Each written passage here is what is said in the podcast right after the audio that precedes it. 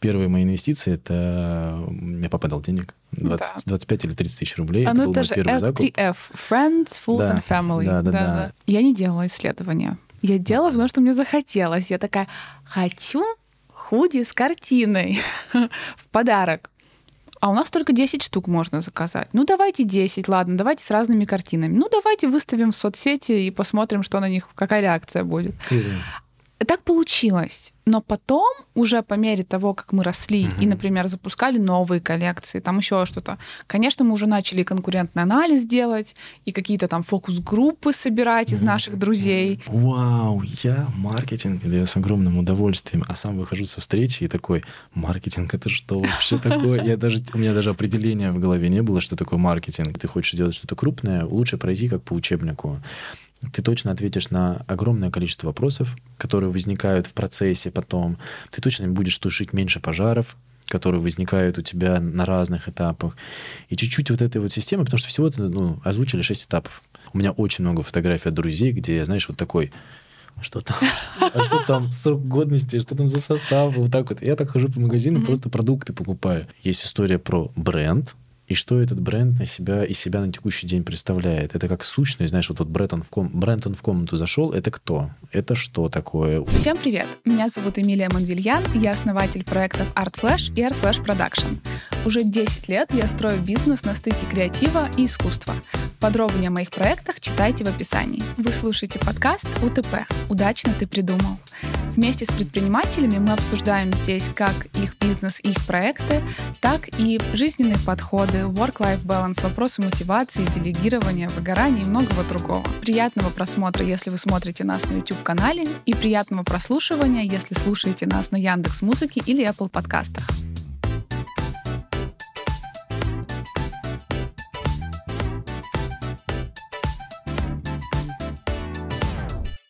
Сегодня mm-hmm. у меня в гостях Дмитрий Иванов, предприниматель, маркетолог, консультант в сфере маркетинга со специализацией на продуктах питания. Дима, привет. Привет.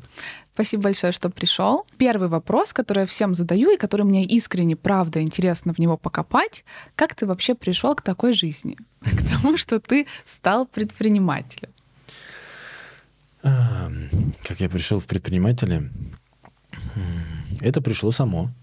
Ну, точнее, знаешь, как на тот момент я считал, наверное, что это просто течение обстоятельств, uh-huh. и что так со мной произошло. Сегодня я понимаю, что такой немножко, когда на другом уровне понимания находишься того, что с тобой происходит, и что ты сам делаешь, это, наверное, мое искреннее, истинное желание. То есть ты же берешь сам и идешь такой, сделать ко мне свой бизнес, открыть ли мне какой-нибудь магазин или еще что-то, еще что-то. Это же ты сам делаешь, это тебе mm-hmm. вряд ли кто-то mm-hmm. приходит, в руки отдает.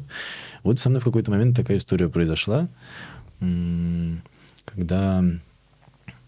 Наверное, это я был на первом курсе, мне было восемнадцать, там, девятнадцать лет, я, я не помню, наверное, восемнадцать на тот момент. И первый, который прям вот как бизнес-бизнес, у меня был магазин мужской одежды. Mm, класс, то есть поэтому у нас с тобой есть пересечение. Возможно, так, возможно. И он не пошел, видимо, потому что он закрылся, скорее а, всего, уже. Он, он закрылся, mm. есть вот очень классная причина. В общем, этот бизнес был следующий, что я решил открыть шоурум в регионе мужской одежды. Я начал работать, заказывать одежду из Китая, все это растаможка, карго, прочие эти все вещи, и привозил это в Волгоград, и там продавал. Первые мои... Пер... Как это? Раз, два, три. Первые мои инвестиции, это... Мне папа дал денег. двадцать, да. двадцать пять или тридцать тысяч рублей. Оно это был мой первый закуп. эл ти эф. Friends, Fools да, and Family. Да, да, да, да. да. Но это, кстати, было очень забавно, что где-то я вынашивал эту идею там несколько месяцев, обсуждаю с папой, говорю, что вот такая идея есть. И он такой говорит, ну, нужны будут деньги, ты мне говори. И я такой думаю, как об этом сказать? Собственно, нужно что-то придумать, наверное, какую-то историю. Я ему прихожу в один день и говорю, нужны деньги. И он такой говорит, думаешь, я тебе их просто так дам? Бизнес-модель у тебя есть? Я такой, понятно, накидываю какую-то бизнес-модель, что-то считаю. Mm-hmm, это все. Mm-hmm. восемнадцать лет, никакого опыта вообще, никто тебя не обучает. Ты сам что-то находишь в интернете, какие-то шаблоны, модели, еще что-то такое. И он мне дает эти первые деньги в итоге. Я делаю первый закуп. И потом эта история начала по чуть-чуть развиваться, развиваться, развиваться. Я дошел до закупа за полгода где-то до шестьсот тысяч. Последний мой закуп был.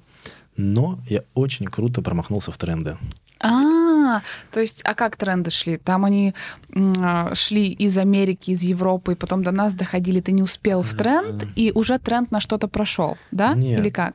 Я в регион привез слишком рано тренд А-а-а. на кроссовки, которые на, которые, на кроссовки, которые были популярны уже по всему миру. Они были популярны в Москве, только-только сезон их начался. А что за кроссовки? Это изи-бусты были. А, изики. И ты представляешь, mm-hmm. я привез изи-бусты, и в Волгограде никто не понимает, что mm-hmm. это за модель, что это за тряпичные кроссовки вообще, сколько они стоят. Я такой, вы что, Москва вся ходит. У меня была огромная партия, этих кроссовок было... пар сто, наверное, сто пятьдесят, mm-hmm. примерно. Это вот был один из товаров. И он просто не пошел у меня в регионе. А сезон захлопывался осенний, в зиму. Это было, это было десять лет назад. И тогда, десять лет назад я закупил первую партию изиков. Тогда. А что ты с ними сделал потом? А, я что-то распродал оптом, отправил в Москву, смог партию какую-то. А потом у меня было очень крутое мероприятие. У меня были другие остатки еще.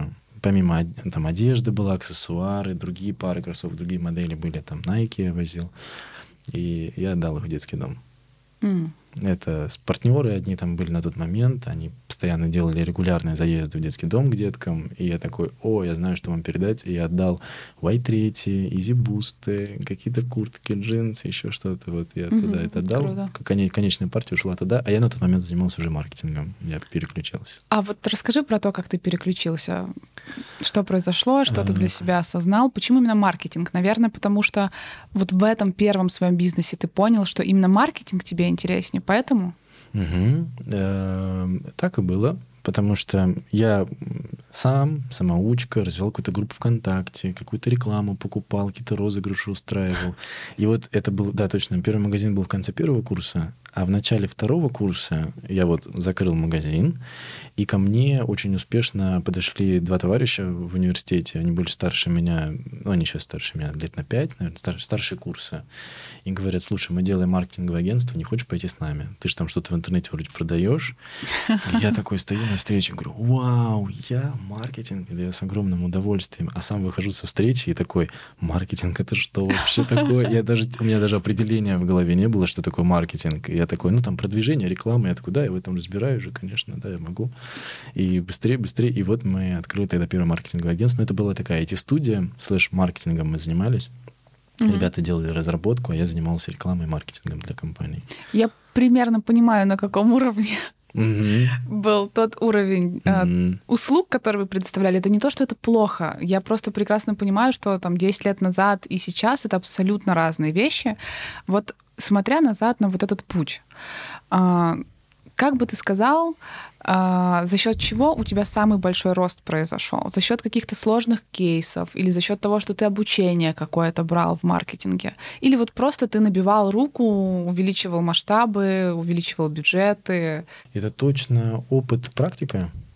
Ну, и задачи, которые ты не можешь выполнить. И вот я говорю, что я такой в маркетинг, конечно, и ты идешь гуглить быстрее, mm-hmm. что такое маркетинг, и так относится, ну, я так отношусь к каждой задаче практически. Ты не знаешь, как ее выполнить, ты идешь и ищешь, и ищешь. А потом на моем пути встретилась история, я поработал в очень крупной, хорошей компании ай ти. Это была сфера гэмблинга, это что-то такое около онлайн-казино, и компания была крупная, и я туда пришел на позицию маркетолога, и вот там у меня был очень быстрый рост, потому что это были большие бюджеты на маркетинг, это была большая команда, это были крутые продукты с десятками тысяч, сотнями тысяч посетителей в день, mm-hmm. и, и вот там прошел очень крутой рост, потому что там появились своего формата наставники, руководители, которые круто ставили задачи, умели, какой-то опыт передавали. Вот. Класс. Крутой опыт. Это опыт ну, в практике. Ну, то есть опыт работы в найме тебе помог потом и для своего бизнеса. И вот тут мы подбираемся к такому вопросу, который тоже мне всегда интересно, нащупывать вот эту грань а, между даже каким-то топовым наймом и предпринимательством. Для тебя mm-hmm. в чем главное отличие или главные отличия между сотрудником в найме и предпринимателем? Какие качества для предпринимателя важнее всего? Ну, я был и топ-менеджером, угу. и был и предпринимателем. И на сегодняшний день тоже в каких-то проектах я представляю роль там, топ-менеджера-маркетолога, могу да, там, в совет входить, например, или руководителей. И разница, самое главное, это в ответственности. Ответственность mm-hmm. очень разная. Ну, то есть ты думаешь немножко по-другому. Если топ-менеджер не всегда, но чаще всего топ-менеджер как будто бы чаще думает про сегодня, про стабильность, вот, про стабильную работу предприятия, то предпринимателей сильно больше как будто зон ответственности здесь. Так, тут про вчера бы не забыть, так, завтра мы что делаем, как мы развиваемся, так, тут деньги, тут сотрудники. Зона, зона совершенно другая ответственности. Mm-hmm. И использование капиталов как будто слишком разные. Ты по-разному должен управлять ресурсами, которые у тебя есть. Угу. Предприниматель точно это шире. Сто процентов, я с тобой согласна. А как же умение идти на риск и бесстрашие какое-то? Ну, риск, он есть и в топ-менеджменте. Ты можешь защищать проект и тоже рискуешь как бы своей репутацией, особенно когда ты выходишь, знаешь... Компании же разные по масштабу, разные по объему. Есть маленький бизнес, есть средний бизнес, есть крупный бизнес. И чем выше бизнес, тем выше ставки, и там появляется, знаешь, как э, репутация менеджера, репутация тебя как директора. То есть если мы видим Forbes тридцать до тридцати, там часто же попадают топ-менеджеры каких-то продуктов, mm-hmm. там часто есть история не про предпринимателей, там есть отдельная mm-hmm. категория про mm-hmm. менеджеров, как они круто запампили и вырастили продукт за год, например. И у них совершенно другая как бы зона ответственности, и риски там тоже очень большие есть. То есть каждая защита продукта внутри проекта, внутри, перед инвесторами, перед э, руководителями, перед собственниками компании, в которой ты работаешь, это тоже очень большие риски. Mm-hmm. И риски на самом рынке. То есть твоя репутация как специалиста, есть же всякие комьюнити, тоже узкопрофильные такие, знаешь, там комьюнити суперпродажников, например, каких-нибудь, там маркетологи, то же самое. Ты можешь быть директором по маркетингу компании, у тебя будет своя репутация на рынке вообще в целом. Ну да, ты прав, я не думала об этом так. Угу. Прикольно. А вот сейчас над какими ты работаешь проектами? Расскажи, что у тебя вообще сейчас происходит? А... происходит. Я... Э, сегодня два направления, в которых я занимаюсь. Первое — это продукты питания. Я такой немножко говорю, что я работаю в индустрии, потому что я занимаюсь и производством, и продажей, и разработкой, и упаковкой продуктов питания uh-huh. в целом. Uh-huh. И еще вдобавок есть там отголоски такие прошлого, есть еще хорика по чуть-чуть, это там сопровождение каких-то кулинарий, вот такого формата. А второе направление — это консалтинг по маркетингу. То есть я, у меня есть команда, мы приходим в компании и консультируем, помогаем разрабатывать стратегию, тактику, какие-то истории про упаковку продукта. Вот мы вот mm-hmm. этим занимаемся. Класс. А расскажи мне, я очень люблю погружаться в разные сферы, то в ресторанный бизнес, то в одежду, ну, я сама тоже в одежде работаю, то в медиа. Чем кардинально отличается именно сфера продуктов питания, если говорить именно про маркетинг? Может быть, у нее есть какие-то вот прям точно-точно отличительные черты, где те же самые принципы нельзя применить? Хм. Или везде все одинаково? Типа вот, например, мы рекламируем э, одежду, продукты питания также, автомобили также, недвижку также. Или там есть какие-то секретики? Ну вот насчет секретиков я тебе, кстати, не скажу. Не знаю. Ну, не то, что, не, не, не то, что мне жалко. Я не знаю про секретики какие-то. Вот у меня не было таких каких-то мыслей по, по этому поводу. Но в продуктах питания с точки зрения маркетинга есть явное отличие. Это в позиционировании продукта. Позиционирование. Как обычно делается позиционирование? Есть боли у клиента. Mm-hmm. Mm-hmm. Ты придумываешь, очень сейчас утрированно и быстро говорю, что ты придумываешь решение этой боли, и у тебя получается позиционирование. Как пример Телеграм. Есть боли у пользователей. Это, возможно, сейчас... Это как пример, я его сейчас вытаскиваю. Не, из кармана таки, практически. Я обожаю такие простые примеры на пальцах, да. Людям, наверное, потребовался какой-то быстрый и безопасный мессенджер. Это боль их. То mm-hmm. есть нам небезопасно, у нас сливаются переписки, нас прослеживают, mm-hmm. прослушивают, еще что-то, а все остальные... И мессенджеры медленные. Позиционирование Телеграма, быстрый, безопасный мессенджер. Я как пример mm-hmm. говорю, да, что mm-hmm. это вот так вот. И в продуктах питания есть очень тонкая грань в этом позиционировании всего. А что в составе находится? А если там сахар? А если там консерванты, которых огромнейшее количество вот этих вот, там, знаешь, злых слов е двести, mm-hmm. е двести один и прочее, прочее, прочее. И там одновременно такая бойня происходит между покупателями и производителями. Одни такие: консерванты — это плохо, другие говорят: а вы знали, что консерванты — это полезно, например. Часть да, консервантов да, да, да, это да, полезно, да. Это хорошо, они там что-то выводят из организма, они наоборот там дополнительно питаются. Все консерванты на самом деле искусственно выведены, но они воспроизводят натуральные консерванты, которые есть там в продуктах питания, в других, во фруктах, там, в мясе, в овощах и вот в, в прочем. Они просто помогают там продлить где-то срок годности, где-то усилить вкус. И то есть консерванты не так страшны на самом деле. И вот здесь вот в продуктах питания мы, я, по крайней мере, точно сталкиваюсь где-то, знаешь, с каким-то конфликтом. А вот хочешь ты делать какой-нибудь пирожок условно, или булочку, или пряник, я не знаю, что угодно. А какой он будет у тебя? Вот ты хочешь сделать его ппшным, или ты хочешь его просто сделать там просто вкусным, например, без учета пп. И вот в других сферах я с таким в маркетинге не сталкивался. Все остальные вещи — это продукт. У него есть... Он идет по стандартному сценарию разработки, там исследуешь рынок, uh-huh, прописываешь uh-huh. его позиционирование, упаковку рисуешь для него, как и для всего другого. Только вот на этом этапе ты можешь, мне кажется, очень как-то забуксовать, как будто бы. Этапе. Смотри, как, если разложить на этапы, то какие этапы есть работы над маркетингом в продуктах питания, и какой этап тебе интереснее всего? И есть ли там этап дегустации? И если он есть, ты любишь его, или он тебе уже надоел? И как он проходит? Много вопросов сразу в одном, сорян. Это очень забавно, что я при- приехал с пакетом, с выставки полным еды, просто такой пакет еще от Фудсити, он какой-то промышленный, как будто в нем можно перевозить там килограмм двадцать. И это я сегодня повезу в Волгоград еще, у меня сегодня уже перелет туда будет, и Этапы. Этапы есть. И я бы сказал, что этапы по разработке продукта, кстати, это очень... Для меня это очень интересная тема. Раз... Процесс разработки продуктов, так как я работаю не только с продуктами питания, в консалтинге, то есть приходят компании абсолютно разного направления. Это может быть косметика, это может быть услуга, это может быть ай ти-сервис. Механика запуска продукта, она одинаковая. Угу. Есть тонкости, технологии, нюансы, в которые я уже не лезу туда, но маркетинговая процедура, она везде одинаковая. Этап номер ноль — это идея. Ты должен написать идею, сформировать ее, сформулировать, и... Есть тоже там различные у меня свои наработки, как это лучше uh-huh, сделать, как uh-huh. там расписать, что у идеи должна быть какая-то функция, у идеи должен быть какой-то смысл, uh-huh. ты отдельно это прорабатываешь. Этапом номер один идет исследование. И это по факту, ты, ты, ты как предприниматель, ты прекрасно знаешь, что исследование — неотъемлемая часть работы на самом деле, что в маркетинге, что вообще в в любой идее, которую ты придумаешь. Можно я совру? Ну, не совру, вернее, наоборот, скажу правду. А, так, да, скажу правду, что когда я начинала ArtFlash десять лет назад, тоже, кстати, вот десять лет, да, угу.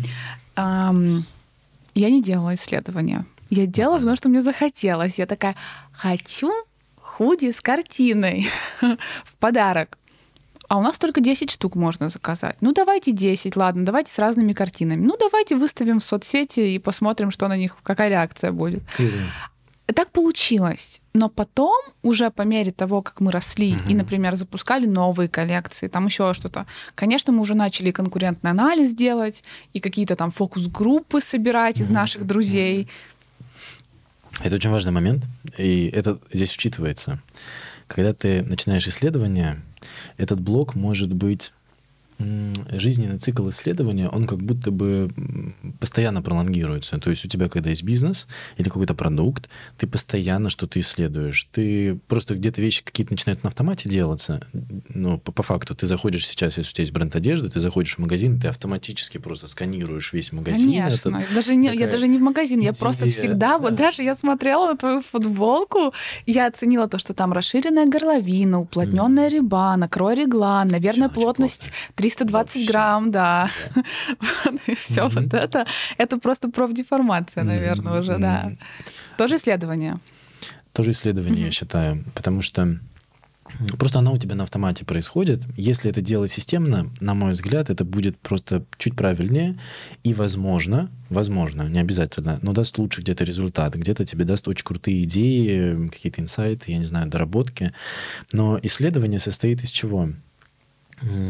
Если сделать исследование по-правильному, то в исследование входит создание эм ви пи и тест. Проверка гипотезы. эм ви пи, поясним, minimum value product. Да. Угу. Минимальная... Да, жизнеспособная как... версия продукта. Да, которую можно уже показывать, угу. как бета-версия, короче. В твоем случае, например, если ты говоришь про худи с картинами, возможно, отшить десять худи и продать их. Ну, это требует, наверное, меньшего усилий, меньше вложений. Ты можешь пойти в торговом центре, в, в этом киоске, грубо говоря, да, там в принт-кафе заказать себе и попробовать их продать.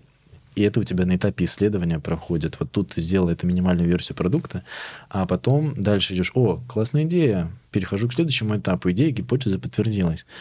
И вот на исследование... Я обожаю исследования. Я вообще исследователь до мозга костей. Даже когда вот был первый магазин одежды, вот я первый раз занимаюсь этим бизнесом. Я не имею... Ты видел, как я выглядел еще отвратительно, как я одевался отвратительно в тот момент, потом. И потом вхожу. Но продукт я заказывал офигенный. Я просто проводил десятки часов, наверное, в том, чтобы отобрать первый ассортимент, который я привезу. Он был не под заказ. Он был... Я просто выбрал, привез. И это, ты представляешь, как это было для меня? Это было просто вау. Когда я в первые выходные... Вот у меня на тридцать тысяч рублей был закуп. Я на тридцать тысяч рублей продаю в первую же неделю. Ну, там, в первые выходные. В пятницу пришел товар. В пятницу, субботу, воскресенье я его раскидал. И у меня тридцать тысяч рублей выручки в руках. А еще нереализованный товар лежит. Я такой... Вау. Я считаю, что это результат исследования. Я очень много провел времени, mm-hmm. просмотрел, что популярно, что продается лучше всего. Сейчас это еще можно назвать насмотренностью, в том числе. Да, насмотренность да. тоже в эту копилочку идет. Я думаю, что насмотренность — это немного такая натренированная мышца исследователя. Да, как будто да, бы да, да, да. Ты где-то прям целенаправленно сидишь и смотришь, и как будто бы исследуешь, изучаешь, что есть. У меня, знаешь, как исследование запускается, я в магазин с продуктами захожу, у меня очень много фотографий от друзей, где я, знаешь, вот такой... Что там? А что там срок годности? Что там за состав? Вот так вот. Я так хожу по магазину, mm-hmm. просто продукты покупаю. А еще могу зайти, там, не знаю, Вкусвилл, Перекресток, неважно, в интернет, в приложение или на сайт. И такой, новинки. Просто открываю категорию и пролистываю, смотрю, а что там есть нового. Заказать, заказать, заказать, да, попробовать, да, подегустировать. Да. И, в общем, на этапе исследования у тебя есть сформулированная идея, На, на, на этапе номер ноль, на этапе исследования ты ее как бы проверяешь, эту гипотезу, проверяешь эту идею. Там есть разные механики внутри, каким образом это сделать, систематизировать. У меня очень много наработок, формата там, шаблонов каких-то есть, mm-hmm. как исследование качественно провести. И в следующем кон- исследование заканчивается тем, что ты должен либо подтвердить свою идею, которая была написана в этапе номер ноль, либо ее переписать немножко, угу. скорректировать. Или отказаться ты... от нее. Или отказаться да. от нее, да. На этапе исследования угу. ты можешь просто закрыть, эм ви пи не зашло, все, я возвращаюсь на этап угу. номер ноль, если тебе этот процесс интересен. После исследования начинается, на мой взгляд, один из сложных этапов, вот, этап упаковки. И упаковка в данном случае не подразумевается физически придумать да, какую-то да, картинку. Да, да, да, да. Это позиционирование, это месседжи, это посылы, это работа с обратной связью от клиентов, это группы респондентов начинаются здесь вот вдобавок, как бы мы на этапе исследования, там Каздева, например, есть такое mm-hmm. тоже, да, mm-hmm. что мы выбираем группу респондентов, показываем наш продукт, оцените его, расскажите, как он вам. Заметочка, не делайте респондентом вашу маму. Ну, ну, я не говорю про мамс-тест, да, что-то такое. Имеет да. место. Ну, потому что мама, ой, гениально, гениально. Но на самом деле нужно к выбору респондентов относиться, правда, да, очень ответственно. Да. Потому что это, знаешь, как я вот как маркетолог, ты часто можешь давать проект какой-то клиенту, и приходят на него все вообще на презентацию. От бухгалтера до уборщика, и они все тебе высказывают, нам бы вот логотип немножко поменять. Да, вот. да, да. Мой да, самый да, успешный да. опыт ребрендинга компании, который я проводил, задача была поставлена, мы ушли, ну, свои, свои процессы выполнили, и я просто показал собственнику, сказал, мы придумали вот так, мы уже зафиналили, объяснил, почему и как, он говорит, супер, отлично, мне нравится, спасибо. Никаких больше согласований не было, и брендинг это дальше внедрили в компанию, он прекраснейшим образом работает. Это при том, что мы даже название у компании немножко изменили. И это, этого было достаточно, да. это было очень доступно. У меня тоже один раз в практике был такой клиент, один раз, ключевое mm-hmm. слово. Mm-hmm. Так, в общем, так, да, на... в общем, нулевой этап, давай еще раз, это идея, идея концепция. Ее достаточно сформулировать, написать на бумажке, да. на салфетке, как угодно, угу. но очень часто люди продукт не запускают, потому что они просто не делают этот этап. Давай, поле. Например, сразу спустим, например, какое-нибудь мороженое. Угу. Мороженое Гарри Поттер, например. В чем идея? Я спрошу. А оно будет называться по разным зельям, например. Прикольно. А, давай скажем. Там есть одно зелье, которое они варили, по-моему, на пятом или на шестом курсе, которое как раз влюбляет, mm-hmm. а, ну, как love potion, короче. И вот будет называться мороженое, сорт мороженого, или как это правильно сказать? Вид, вкус, наверное, вид, вкус, вкус да. Типа love potion, еще что-то, еще что-то. Типа, mm-hmm. по заклинаниям, короче. Mm-hmm. Вот. Так, да, ты написал идею. Ну, пускай будет так. Ну, но я бы разложил такая, да. сразу идею. Есть какая-то смысловая часть, есть функциональная часть. Ты немножко как будто бы перепрыгнула и пошла в упаковку сразу. А, ну, то есть да, название да, да, уже да, придумала, да. туда написала. Но идея, наверное, сделать... Давай так, если функционально... Что, что значит функционально в данном случае? Это описать, какое это будет мороженое на вкус, на цвет, чем оно будет отличаться mm-hmm. от других. А смысловой блок, он такой немножко... Для чего люди покупают это мороженое? И в данном Чтобы поверить случае, в чудеса. Пускай. И у этого будет еще какая-то, типа, чуть поглубже можно пойти, да, можно чуть да, повыше, да, наоборот, да, да, пойти. Да. Но мы говорим, что мороженое — это сладость, это развлечение, мы даем людям желание, желание, добро и вот это вот все. Окей. Дальше идет исследование. Мы эту идею зафиксировали, и мы будем исследование с тобой проводить по этим двум блокам, которые мы выше чуть-чуть написали, функционально. И будем проводить его с точки зрения идеи вообще вот в целом, как бы, да, он подходит или нет. И здесь э, у меня есть такая, как, как пример, я представляю себе микшер, который, кстати, есть вот в студии звук- звукозаписи. Вот такие ползуночки у тебя как бы перед тобой как будто бы появляются. Да, да, да. И ты, когда исследование делаешь, у тебя появляется какая-то серединка, норма. То есть в нашем случае это мороженое, там будет цена, вес продукта, какая-то там дизайн упаковки мы как-то можем тоже оценить. И вот я считаю, что на первом этапе, если мы делаем продукт первый раз, и у нас там мы делаем исследование, что нужно как минимум попасть в вот эту вот середину, иначе, ну, как минимум не ниже, потому что если ты делаешь ниже, этот продукт уже чем-то будет как будто бы хуже, чем то, что есть на сегодня. Mm-hmm. И задача найти те микшеры, которые ты вверх поднимешь, которые mm-hmm. будут наверху и которые будут тебя явно отстраивать от конкурентов. Mm-hmm. В твоем продукте есть прикольная идея. Там это немножко другое, потому что здесь огромная фан-база есть да, у Гарри Поттера. Да, вот я как раз хотела спросить. Например, ты mm-hmm. говорил дальше про этап э, опросов, когда уже mm-hmm. тесты, какие-то дегустации пошли и так далее. Мы зовем туда фанатов Гарри Поттера или, наоборот, мы зовем шире туда людей? А, на этапе исследования есть такой, такой момент про долю рынка. Нужно понимать, на долю, нужно понимать долю рынка, на которую ты претендуешь в данном случае. Mm-hmm. И если ты хочешь занять долю рынка мороженого в целом, и у тебя будут покупатели, не только фанаты Гарри Поттера, ну, такая изначальная идея у тебя да, задумка да. есть. Ты делаешь респондентами всех, кто просто ест мороженое, по факту, mm. и кто не ест. Возможно, кто-то... Mm-hmm. Ты тоже можешь на них протестировать. Я верну их в нашу веру. Да.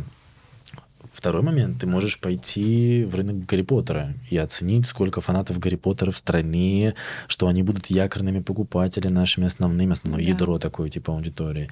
И ты уже исследуешь только по ним. И то, и то, значит, и то, и то, и исследуешь тех и тех респондентов зовешь. Mm-hmm. Это будет уместно. Mm-hmm. Okay, то есть круто. Здесь вот ч- через, через вот это лучше mm-hmm. пойти. И исследование ты проводишь, и дальше ты идешь в упаковку. Ну, то есть нужно понять, ты уже накидал несколько вариантов, что у нас будет такая-то линейка вкусовая, она будет отличаться, упаковка. Ты уже прям даже пару месседжев, месседжей придумала формата там про влюбленность, а это тебе сделает нос большим, а это тебе сделает нос маленьким, ну вот как, про какое-то да, волшебство. Да, да, да. Идея, кстати, прикольная на самом деле. Вот с точки зрения маркетинга ее классно можно упаковать, но... Все классные маркетинговые идеи нужно проверять стрессово на качество продукта самого. Если мы говорим про продукты питания, то люди, конечно же, купят визуал, купят классный дизайн от Гарри Поттера, но если внутри будет невкусно... Они не будут потом покупать. Повторных продаж не да. будет. Это вот опыт продуктов питания самый частый. Можно придумать идею, классно поставить, но если ты в качестве продукта допустишь ошибку и сделаешь что-то невкусно, или дорого mm-hmm. и невкусно одновременно, или там дешево, но вкусно, вкусно, то повторных продаж не будет просто. И люди... Это, это та история, где они явно голосуют рублем. Ну, то есть они не купят да. невкусное. Угу. Я не помню человека, который такой, это так невкусно, я куплю. Можно тебе а, дать возражение на так. это? Опять про Гарри Поттера, как мы уже понимаем. Про конфетки? Да. Мне вчера доставили домой конфетки, вот эти вот джелли-бинс, где, бинс, правда, да. есть со вкусом соплей и так далее, извините. И я, а я не первый раз их заказывала, но последний раз несколько лет назад. И я смотрю, и там прям они по разным цветам, и там прям подписи. Вот это со вкусом соплей, вот это со вкусом да, да, там да, протухшего чего-то. И я думаю, блин, я вот не помню, они все вкусные, это шутка такая, или там реально невкусные есть? Там реально, реально невкусные, невкусные есть, да, да это очень да. плохо. И я такая, блин, ну пусть они просто лежат как декорация в моем уголке Гарри Поттера, но я больше их есть не буду. Угу. Но mm-hmm. я их могу все равно продолжать заказывать, как какие-то подарочные наборы, да. как для какой-то тематической вечеринки и так далее. Но mm-hmm. это исключение. Я понимаю, что это исключение. Это, это не исключение, это другой продукт. То mm-hmm. есть ты не будешь, если ты будешь сравнивать их с другими конфетами, которые ты можешь купить себе и вечером там, чай попить, например, на работе сидишь, я не знаю, в дорогу какой-то снэк себе покупаешь. Там есть определенная история про удовольствие, про насытиться иногда просто, да, вот это вот позволить себе, вот, вот это вот опасное очень действие, съесть сладкое, там, рафаэлку или еще что-то. Но э, в данном случае это больше история про мероприятие, про супер-классную веселую игру с друзьями, а давайте посмотрим, кому что достанется, да, там, закрытыми глазами вытянем эту конфету, посмеемся вместе. И это такая как будто бы больше конфета про эмоцию, да. про ситуацию, как будто бы вот в моменте нам весело, и мы экспериментируем. И возвращение в детство какое-то да. еще, какую-то да. ностальгию. Ну, особенно для фанов, да, особенно, особенно для фанов, фанов Гарри да. Поттера, да, это очень круто работает, угу. я уверен. Круто. И они их покупают, скорее всего, для этого, а не для того, чтобы по вечерам хомячить. Да, конечно, я для этого покупала, да-да-да. А, так вот, в общем, исследование, дальше упаковка. Да. Это упаковка. Как раз позиционирование, сама физическая упаковка. Mm-hmm. Это сайт, это визуальный стиль какой-то, как я понимаю, mm-hmm. тоже, да, цветовая гамма и так далее. Это в целом упаковка. Все, что можно засунуть в, с точки зрения маркетинга в упаковку, оно все сюда входит. Позиционирование, месседжи, боли клиента, упаковка визуальная, цвета ты подбираешь, а как мы будем выглядеть со стороны. Там, кстати, есть очень прикольные инструменты тоже на этапе упаковки для людей, которые готовы поиграть немного. Кстати, тоже можешь сыграть в это по своему, по своему бренду, по своим продуктам. Ты про мороженое говоришь или про нормальные про, мои? Про, про нормальные твои. Okay. Ну, это тоже хорошая идея, можно, да, можно да. попробовать. Представляешь, что ты звонишь подруге и рассказываешь, что ты купила что-то очень крутое. Mm. Mm-hmm. Я купила сегодня такое мороженое офигенное. Короче, на упаковке Гарри Поттер. Раз, два, три, четыре. И ты описываешь, как будто бы ты реально увидела продукт, и в этот момент люди вытаскивают столько классных вещей. Вот вместо того, чтобы придумать в процессе упаковки, давайте выпишем десять идей на доске, выберем самые креативные, классные. Представь разговор с лучшим другом mm-hmm. или подругой. Ну, то есть это как раз именно то УТП, mm-hmm. чем mm-hmm. ты будешь цеплять. Да. Правильно да. же? И ты набрасываешь и понимаешь, что ты лучшей подруге расскажешь какие-то суперклассные... Ну, как парни, парни и девушки обсуждают. Блин, я тоже хотела если... сказать, но постеснялась. Они да, рассказывают да. про какие-то нюансы, там, а вот так, а посмотрел, а говорит, а работает, а что-то делает. И вот то же самое можно по своей идее любой взять. Я понимаю, что услуга, не услуга, а у подруги рассказать не всегда, но ты можешь бизнес-партнера своего представить, если вы в другой индустрии работаете, да, не физических товаров. Ты, я нашла такой сайт, такой классный сервис, и рассказываешь, рассказываешь, и накидываются, они сами идеи вылезают. Mm-hmm. То есть ты сам себе представляешь идеальный продукт, каким он должен Блин, быть. Блин, слушай, это прикольное упражнение. Сторителлинг называется, ну, так базовый, я не знаю, как-то в таком формате. Ты представляешь, что ты рассказываешь историю о продукте кому-то. Можно еще попробовать представить то, что ты звонишь своей бабушке и ей рассказываешь да, про этот продукт, да, и как ты тоже. Простым mm-hmm. языком донесешь ей, mm-hmm. чем вы занимаетесь. Это вот как раз-таки про, где нужно сложно, сложное в простое представить, mm-hmm. какое-то позиционирование придумать, знаешь, свой, свой слоган. Там, делаем жизнь легче, проще. И вот ты mm-hmm. начинаешь делаем жизнь шедевром, у нас слоган. Классно. Да. Making Классно. Life a masterpiece. Красиво. У меня есть плед с таким. Да, точно, с таким, точно. Да, да, да. С таким месседжем. Да. Um, А потом что происходит? Это все или еще какие-то этапы а, на этапе есть? Упаковки ты как бы финалишь, рисуешь бантик на своем продукте, он готов у тебя к выпуску, да, там делается сайт, там делаются сети, продакшн, весь на этом этапе происходит. Дальше идет разработка стратегии и тактики. Угу. А, стратегия очень важный блок, и он одновременно, знаешь, довольно сложно иногда выглядит. Мне кажется, он выглядит сложно, потому что люди в него просто не погружаются. Его часто выкидывают и просто, знаешь, как стандартная идея пришла, посмотрели там, ой, в Инстаграме такого нет, знаешь, я там, mm-hmm. на полке такого нет. Вот быстренько пробежались, бегут делать бренд, делать упаковку какую-то. И дальше, ну что, начинаем продавать? И начинают продавать. Но на этапе стратегии м- можно очень много классных вещей прописать, о которых просто люди забывают. Например, когда ты м- делаешь, нажмешь кнопку «Стоп», когда ты понимаешь, что твой продукт не идет. Такое тоже может. Когда ты делаешь пайвот, вот есть, да, в стартапах есть история с разворотом, да, нам нужно да. повернуть наш продукт. А если ты заранее об этом продумаешь и напишешь себе, что если за год я не достигаю там тысячи покупателей или еще чего, ну, какую-то свою метрику можешь придумать, какие-то mm-hmm. параметры задать, тогда я делаю разворот. Это тебя в момент, когда ты можешь заиграться, оно тебя немножко отрезвит и скажет, mm-hmm. слушай, ты договаривался в самом начале о том, что ты потратишь столько-то денег и больше туда не пойдешь. Делай разворот продукта, это немножко тебя будет отрезвлять. Стратегия ценообразования. В каком сегменте мы работаем? Четко понимать, мы в люксе, мы в среднем, мы в низком сегменте, чем мы отличаемся в этом сегменте. Мы сегодня выходим с такой ценой, а потом повышаем ценник, или наоборот, когда мы начинаем на масштаб уходить, мы понижаем цены. Mm-hmm. Это тоже заранее прописывается. Вот. И стратегия, по факту, как есть такое понимание, что стратегия, высший уровень стратегии, это когда у тебя стратегия — это одно слово. То есть... Твоя стратегия определяет все, что ты делаешь, по факту. Ну, то есть ты вот это слово выбрал себе, и дальше ты уже в индустрии, неважно, какая тактика у тебя будет. Стратегией ты определяешь конечную точку, а какими путями ты уже пойдешь... Это ну, тактика. Вот, это тактика. Mm-hmm. Ну, я так, по крайней мере, mm-hmm. понимаю, я, я в таком формате работаю. Там очень много споров, что такое тактика, что такое стратегия. Определений уйма просто. Как и на предпринимательство. Кто такой предприниматель? двадцать определений ну, да. можно в интернете mm-hmm. найти условно, да. И то же самое стратегия и тактика, но я бы определил, что стратегия немножко впереди, тактика — это твои шаги достижения этой стратегии. Ну да, у меня также. Стратегия — это к чему, а тактика — это как. Да. Какие ну, инструменты. Пусть будет так, mm-hmm. да, в данном так, случае. Давай так, вопрос. Точно скажу, в контексте маркетинга, если мы говорим о разработке продукта, это так сработает. Вот, например, если...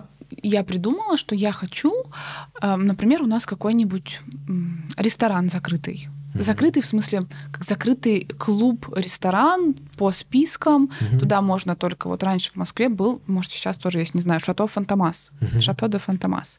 И там нужно было скачать приложение, нужно было, чтобы тебя там несколько членов опрувнули, заполнить анкету, и только тогда тебе давали доступ в этот клуб. Это стратегия?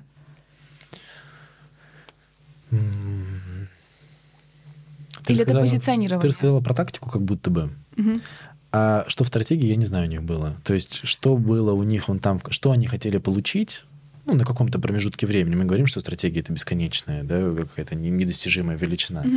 Что они хотели достичь, я пока не, ну, не Может знаю. Может быть, это действительно была тактика, типа... А мы, тактика — это уже мы идем да, через это. Мы делаем формат угу. закрытости, угу. и чтобы его сделать, нам нужно там раз, два, угу. три. Угу. Да, да, да, да. И это, если, знаешь, у меня стратегия немножко перекликается, можно по-разному подходить. Я сейчас говорю больше, знаешь, про такой бизнесовый практический подход, да, как работает mm-hmm. вот маркетинг. А если идти немножко там поглубже, то у тебя вверху была сформулирована идея, и у меня был очень прикольный кейс, когда на консультации был предприниматель, занимается косметикой, и функционально я говорю, расскажи про свой продукт. И мне рассказывают в формате, э, у меня такие крема, они классные, у них э, крутой состав, масло жожоба, кокосы, еще чего-то, еще чего-то, еще чего-то. Я такой, да, а идея в чем? Ну, то есть я услышал все про органолептику, про вот, вот это ощущение. А в чем идея? И очень прикольно, что мы два часа общались, я начал с разговора, с вопроса, говорю, как ты, расскажи мне, как у тебя дела? Человек мне говорит, я заебалась. Я так устала, я так хочу отдохнуть уже, я вот ищу какую-то точку умиротворения, вот этого спокойствия. И мы через два часа возвращаемся к тому, что я говорю, а может быть твой продукт, он про вот эти пять-десять минут для себя, про умиротворение, про умиротворение и про спокойствие.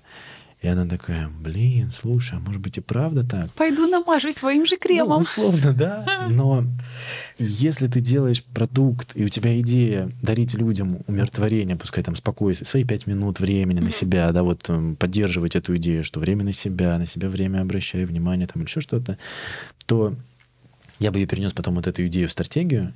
И неважно, какой продукт ты делаешь. У тебя идея главная — помочь людям выделить на себя десять минут mm-hmm. времени. И у тебя может быть крем, у тебя может быть скраб, у тебя может быть, я не знаю, массажер или еще что-то. И вот в тактике как раз-таки дальше будет крыться, неважно, каким ты путем идешь. У тебя в стратегии помочь людям пять-десять минут на себя выделить. Понимаешь? Значит, у нас все, в принципе, правильно. Вот ты же рассказываешь, я сразу перекладываю на ArtFlash. Угу.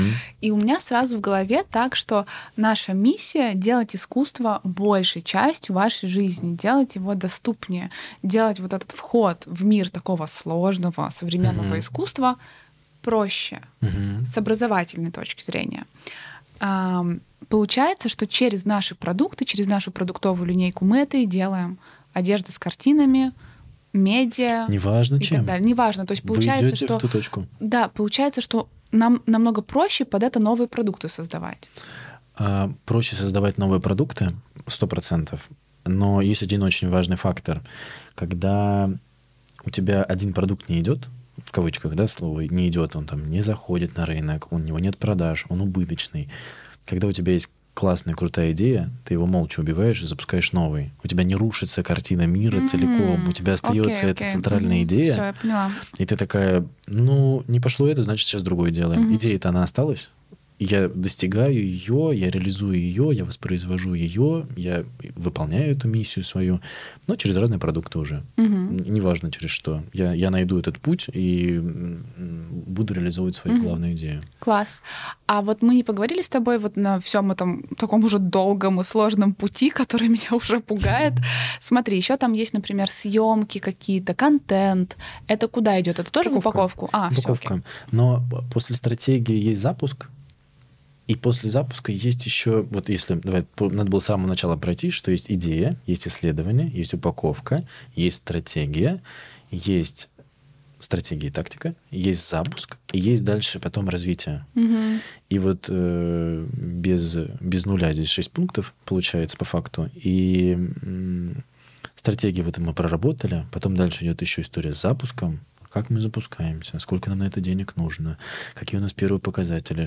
Там, там очень много внутренних вопросов. А потом идет развитие, которое, которое должно стать неотъемлемой частью. Потому что многие останавливаются на разных этапах. Кто-то сделал упаковку, перепрыгнули стратегию, пошли в запуск. Угу. Кто-то все выполнил, запустил продукт и про развитие забыл. Дальше-то нужно что-то делать, чтобы mm-hmm. это колесо закрутилось. Нужна выручка, нужны продажи.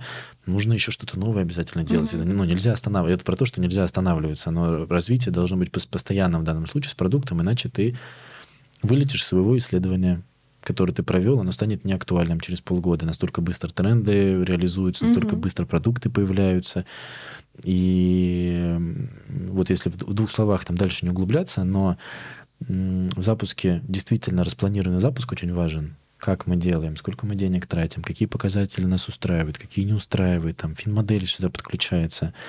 А на этапе развития один из важнейших просто параметров — это обратная связь. Неважно, какой продукт ты делаешь, абсолютно неважно. Это продукты питания, это может быть косметика, это может быть ай ти-сервис, это может быть сфера услуг. Обратная связь, она в основе развития практически mm-hmm. лежит, потому что люди многие вычеркивают клиента и никаким образом его не спрашивают. Да. Но если делать немножко как по учебнику маркетинг, то клиент, он на первом месте здесь стоит, и ты развиваешься только за счет него. У меня тут есть классный кейс на эту тему. Бренду, именно бренду одежды ArtFlash было уже, наверное, лет пять или шесть, и мы открыли свой офис, шоурум. То есть у нас в одном месте был и пункт самовывоза, uh-huh. и шоурум, uh-huh. и стояли такие офисные столы. И иногда я туда приходила поработать, пообщаться с командой, поработать. И сижу в наушниках, работаю, и вижу, слышу то, что пришел клиент. И там можно было сразу примерить и либо забрать с собой, либо не забирать. Mm-hmm. И это был просто, не знаю, м- несколько месяцев, это были лучшие месяцы, потому что мы прям на людях видели, что они вообще на себя меряют. Но это спустя пять или шесть лет, понимаешь? Mm-hmm. То есть у нас mm-hmm. не было до этого, mm-hmm. вот этого момента взаимодействия с клиентом. А тут я вижу, что она говорит: ой, а почему у вас такой крой странный? А вот тут коротко, а вот тут длинно. А мы говорим: так, ну, у вас же рост. Она говорит: а вот, значит, у вас должно быть несколько вариантов по росту еще, особенно mm-hmm. если вы делаете брюки. Mm-hmm. Мы такие: а реально же, значит, размерная сетка не только да, да, по да, размеру да. идет, по обхвату бедер, она еще и по росту может отличаться. Mm-hmm. И тут мы начинаем добавлять. Потом кто-то приходит, говорит: ой, у меня ваш пакет порвался, пакеты неудобные. Ой, вы вот говорите то, что вы такие все осознанные, молодежные, классные и так далее, а почему у вас пакеты вредные для экологии? Mm-hmm. Mm-hmm. А, ну, то есть, э, потом девушка говорит: я из Новосибирска к вам приехала, вот специально хотела к вам попасть. Ну, она не прям под нас приезжала в Москву, но это было у нее mm-hmm. важным пунктом mm-hmm. в списке. Мы говорим: а чем вы занимаетесь? И она рассказывает, чем она занимается. Мы понимаем, что вообще не попадает под нашу аудиторию, которую мы описали, и она покупает там на сто пятьдесят тысяч у нас одежды. Круто. Со средним чеком семь тысяч рублей обычно у нас было раньше. Mm-hmm. То есть это был просто разрыв шаблона, поэтому я очень понимаю, про что ты говоришь, когда говоришь про вот эту вот обратную mm-hmm. связь и доработку, потому что рынок меняется. И если ты застынешь, стагнация у тебя будет, то ты однозначно пойдешь назад.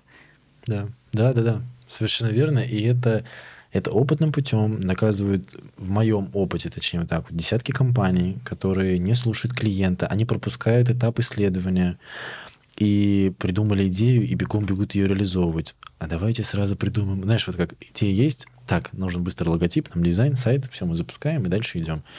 Это рабочая модель, она может быть, но только я предположу, что это они делают еще этап исследования, эм ви пи. Если вот к этому относиться именно так, вообще вопросов нет. Но если ты ставишь все на кон и такой молча, без исследования, делаешь что-то крупное, опыт мой говорит о том, что это не сработает история. Угу. То есть если ты хочешь делать что-то крупное, лучше пройти как по учебнику. Ты точно ответишь на огромное количество вопросов, которые возникают в процессе потом. Ты точно будешь тушить меньше пожаров, которые возникают у тебя на разных этапах. И чуть-чуть вот этой вот системы, потому что всего-то, ну, озвучили шесть этапов. Они могут быть очень коротенькими, ты можешь их очень легко сделать. И вот, мне кажется, это такая неотъемлемая часть на сегодняшний день запуска продукта. И я эту модель отрабатывал на разных. Это сервис, это, это сервис услуг, точнее, это оказание услуг, это продукты питания, работаю по этой части, иду. Это бренд косметики, тоже по, по этому порядку запускали. И в разных абсолютно сферах, в этих сервисах она тоже самая, абсолютно та же самая модель. Это работает. Mm-hmm. Это очень хороший такой своего рода фреймворк, что ли, получается, mm-hmm. потому что ты вроде не забываешь, и у тебя... Цикл запуска, он становится такой полноценный и понятный, наверное.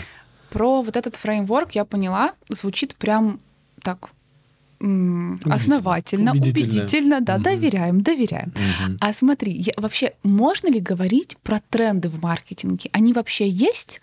Или это такая сфера, которая, ну, как бухгалтерия, вот она как не менялась, а потом пришло ЭДО. И вот сейчас у нас ЭДО, и мы все по ЭДО работаем. А в маркетинге есть какие-то тренды, за которыми надо следить, или ты следишь, или ты под них подстраиваешься? Буду говорить про свое восприятие да, конечно, этого конечно. процесса. У меня даже книга есть про тренды, про изучение ты трендов. Ты сам ее написал? Нет, а, нет, нет, я покупал, покупал. Очень классная книга, такая большая, с красивыми mm-hmm. картинками. Там, там все тренды последних, я не помню, наверное, пятьдесят лет были прописаны mm-hmm. с иллюстрациями. Я считаю, что тренды есть. И тренды есть, в моем понимании, есть короткие, есть длинные. Uh-huh, uh-huh. Короткие, все относительно, наверное, зависит от того, где ты их находишь. Вот как есть там короткие тренды в ТикТоке могут быть. Вот сегодня, этот месяц, популярен вот этот ТикТок, и все начинают его воспроизводить, записывать. Короткий тренд или длинный? Наверное, на сегодняшний день это короткий тренд. Ну, то есть вот в, в каком-то uh-huh, относительном. Uh-huh. А потом, если мы вспомним, что был Ice Bucket Challenge, Айсбакет, да, да, да. Да, и ты вспоминаешь его, как он долго на самом деле шел. Он еще попал в, во время ковида, если не ошибаюсь, плюс-минус. То есть там люди прям писали эти видео на месяца три-четыре, может быть, полгода, mm-hmm. наверное, он воспроизводился постоянно. Если говорить про сферу продуктов питания, в которой я больше всего сейчас работаю, здесь все-таки есть короткие и длинные также тренды. И вот для примеров, пример короткого тренда мне интересно бы вытащить какой-нибудь. Может быть, минималистичная упаковка, когда просто написано, там, знаешь, как лавка делает, это сок, мы выжали его mm. из апельсина. Типа, ну, это тренд или нет? Тренд в упаковке? Тренды в упаковке, то есть в дизайне. В дизайне, в дизайне. Тренды в дизайне сто процентов да, да, да. есть. Может, это тренд дизайна? То есть там трендовые цвета, uh-huh, да, вот uh-huh. обновляются каждый год, да, что сегодня модно, что было в прошлом году, это можно подсмотреть.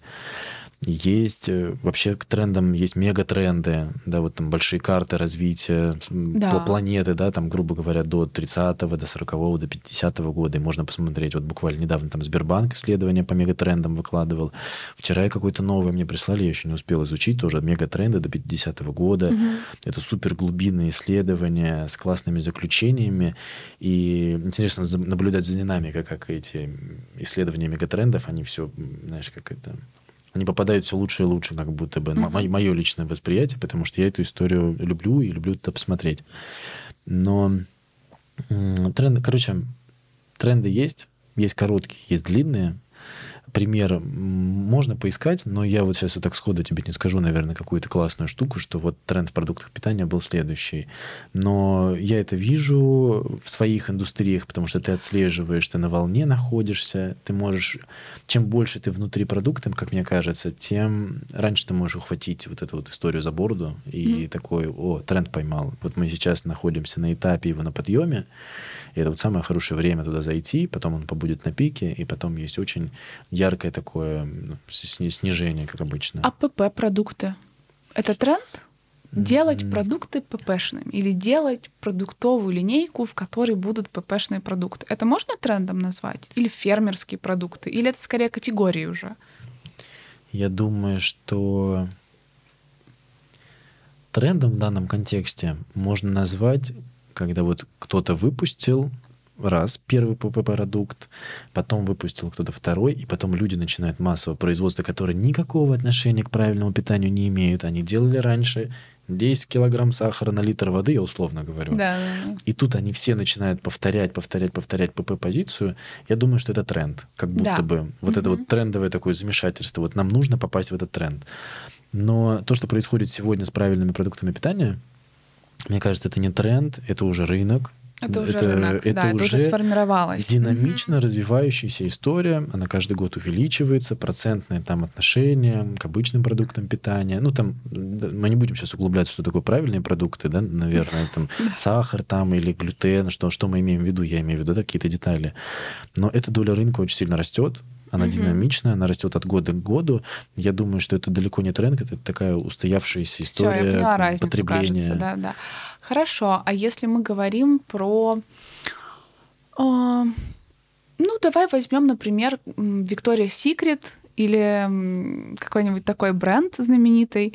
Э, вот эта тема, то, что начался шейминг, то, что все модели одинаковые, давайте водить плюс-сайз, давайте водить девушек с разными типами фигуры.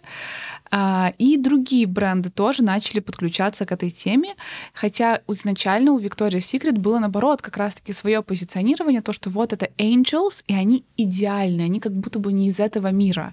А потом Angels стали с разными типами фигуры. Я не буду сейчас вообще не давать какой-то, ну, там, давать какой-то mm-hmm. свой окрас, я считаю, там, это правильно или неправильно, mm-hmm. но там было очень много дискуссий вокруг этого. Это можно отнести к тому, что они последовали за трендом, или они прогнулись под общество, или это просто как бы, ну как сказать, новые правила игры какие-то?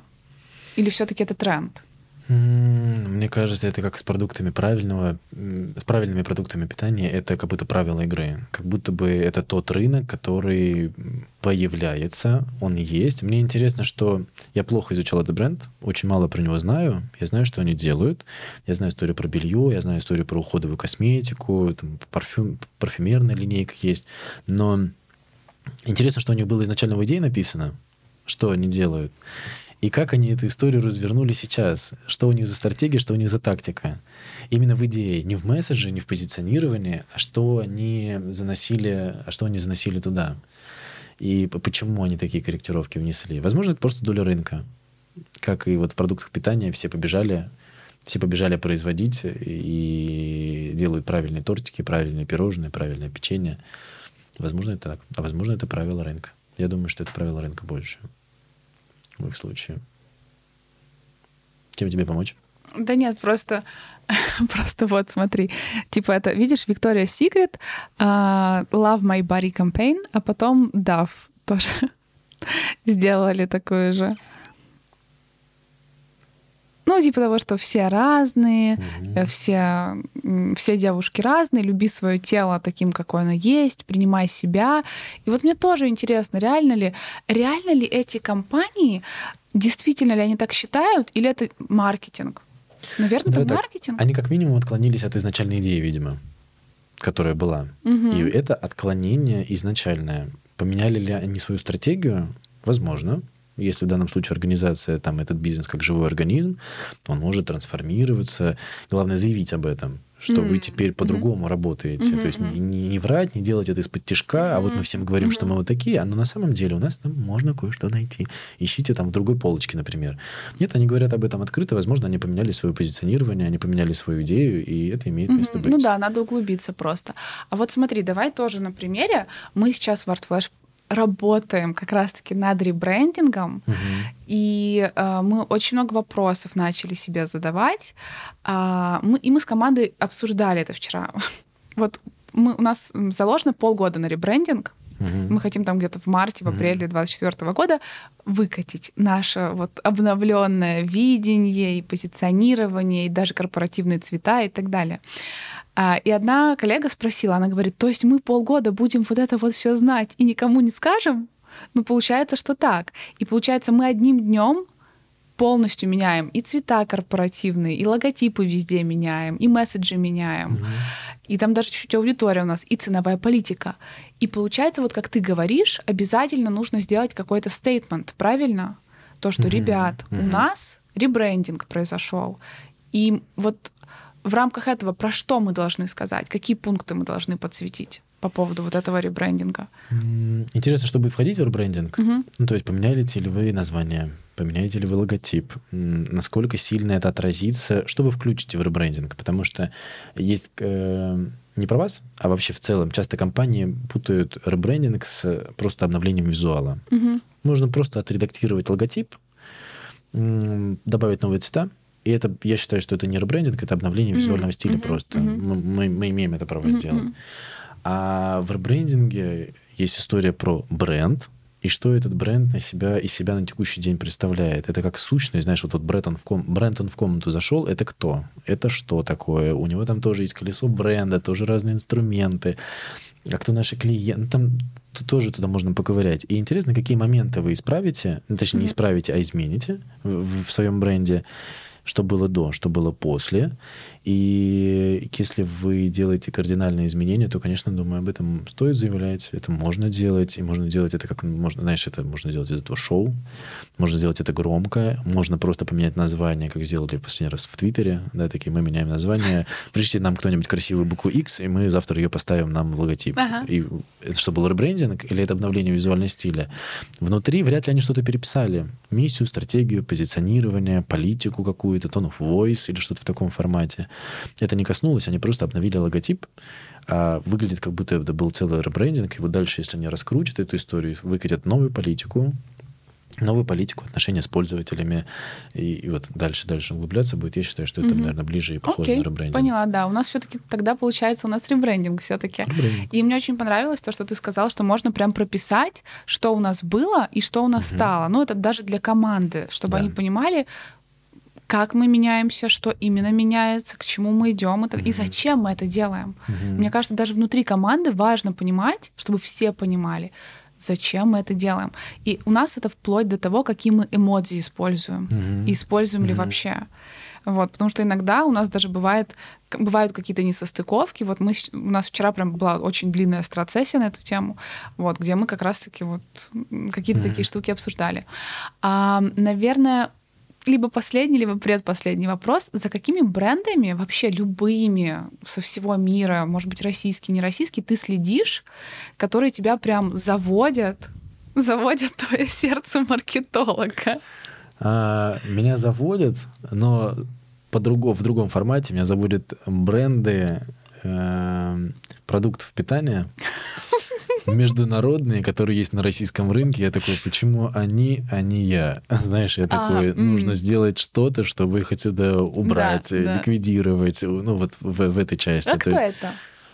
Ну, это крупная континентальная компания, конечно mm-hmm. же. То есть там Монделиз и, вот, и прочие пошли, пожалуйста, Марс. Есть же крупные мастодонты, mm-hmm. которые на самом деле круто занимают рынок, огромную его долю. А вот если не про компании говорить, а именно вот про бренды. Может быть, там, например, Сникерс, Марс, эм энд эм. Что тебе больше нравится? Прям... Есть бренд Келакс.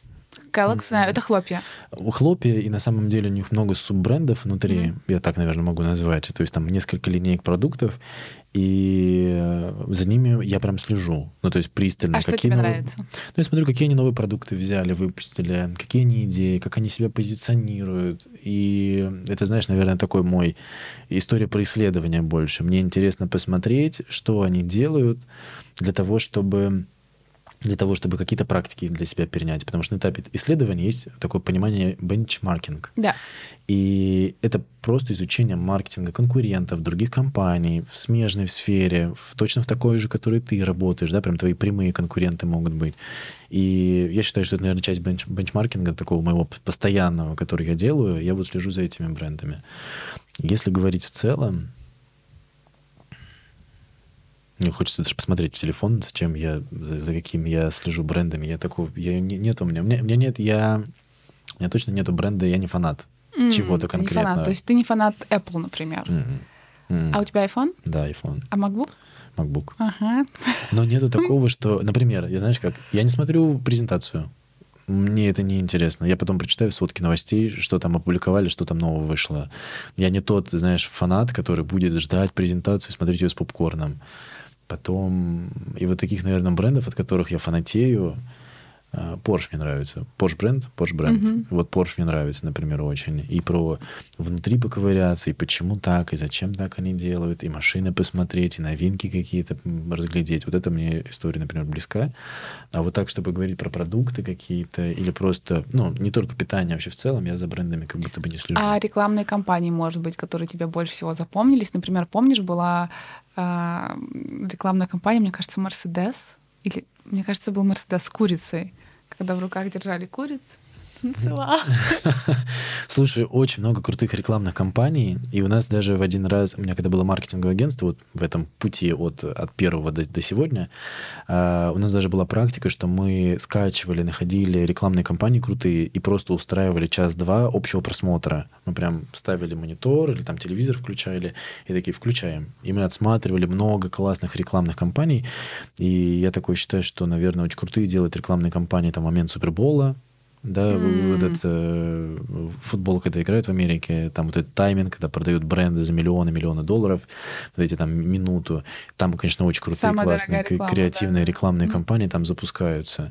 И есть, я подписан на несколько, наверное, продакшн-студии русские в Инстаграме или где-то, они делают очень классный контент иногда, то есть я смотрю эту, эту рекламу, которая, вот я считаю, что она такой должна быть, где есть очень круто интегрированный продукт, знаешь, не, не вот так вот, смотрите, это бренд воды, знаешь, и все его показывают очень, а он мелькает, он нативно присутствует, и где-то он, наоборот, явно тебе его прям показывают. Это вот они, ребята, есть такие, там есть агентство, такое рабочее название называется. Mm. Я слежу, правда, за их рекламными кампаниями, мне, мне нравится, что они выпускают. Вот. И таких Класс. Несколько есть, пара агентств. Последний, наверное, вопрос. Если нас слушают...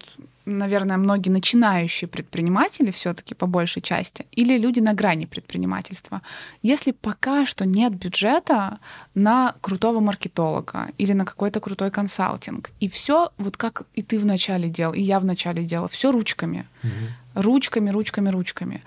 Что в данном случае ты посоветуешь делать? Может быть, что почитать, что посмотреть, как сделать вот этот путь, который ты рассказал, вот этот достаточно сложный, немного страшный путь в маркетинге наименее безболезненно. Хм.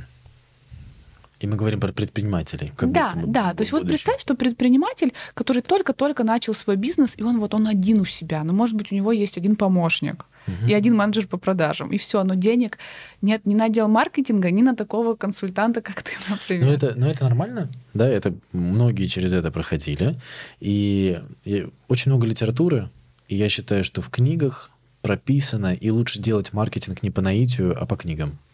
Действительно, нужно открывать просто так, что такое маркетинг, ага, как он работает, какие есть правила, есть четыре пи, пять пи, восемь пи, ну, то есть этих фреймворков О, в интернете. четыре пи маркетинга, о- да, огромное да, же да. их количество, но лучше взять какой-то фреймворк, чем делать это по наитию, то есть пойду-ка я распечатаю листовки. На кой хер они там нужны, эти листовки, когда у тебя... Ну, то есть я считаю, что маркетинг стоит изучать. Я сторонник такого, что маркетинг лучше делать по учебнику. Вот как прописано, нужно целевую аудиторию писать. Посидите и подумайте, потратьте на это время, несколько часов, возможно, несколько дней. Это столько сэкономит времени. И я думаю, что здесь вот... Даже мы с тобой сейчас обсудили во время подкаста, что есть этап номер ноль, что в него входит, да, выписать идею. Этап номер один, выписать какие-то блоки, второй, третий, четвертый, пятый, шестой. И это уже, правда, хороший фреймворк для того, чтобы mm-hmm. с маркетингом поработать. Он такой немножко структурированный, он простой, ты ничего вроде бы не упустил. И из литературы, если вот перепрыгнуть, то я могу, например, дать список, например, книг очень классных, и они часто очень не про маркетинг. Там, Давай, дашь список, а мы его закинем под э, наше видео. Да, и там можно список от Димы вместе с ссылочкой на тебя и на твой канал, который О. называется «Ну, Дим». Да, да, отлично, отлично. Да, спасибо Это тебе супер. большое за сегодня. Мне супер интересно с тобой разговаривать. Если бы у нас не было э, ограничения по времени, то, mm-hmm. наверное, это было бы на десять часов. Но спасибо за твои знания Конечно. и идеи. У меня, как всегда, шестеренки пошли работать, и я уже хочу запускать э, бренд мороженого Отлично. по Гарри Поттеру. Кстати, можем обсудить это на самом деле. Спасибо, что позвала. Спасибо, что пригласила. Мне, правда, очень приятно и очень, очень комфортно. Мне очень тоже. Крутой разговор. Спасибо. Да? Пока. Да, пока.